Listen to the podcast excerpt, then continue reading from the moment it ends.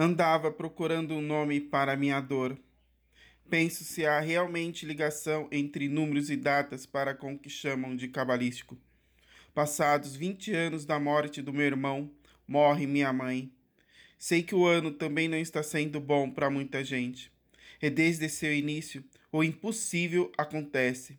De repente, o dia vira noite e começa a cair gotas d'água de cor preta de um céu escuro simulando chuva, às três da tarde de uma segunda-feira. De um outro céu caem granadas, além das rajadas de fuzil, como se oitenta tiros fossem poucos, ou nada. Tenho ultimamente escrito poemas que talvez jamais estarão em livros. E qual mesmo é o sentido de escrever poemas enquanto tudo literalmente está pegando fogo? Simvastatina hidrocloratiazida, losartana potássica, amitriptilina e a dor não passa.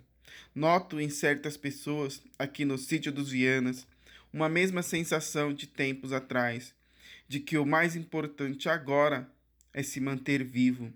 Não era dança, nem balé, somente o desespero de um animal de pequeno porte, em agonia, enquanto um chão em brasas sob suas patas com a voz embargada do verso.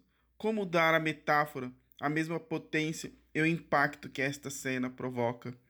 Falei, dias atrás, que gostaria de ler um livro sobre pós-poesia, de uma conversa do Carlito Azevedo.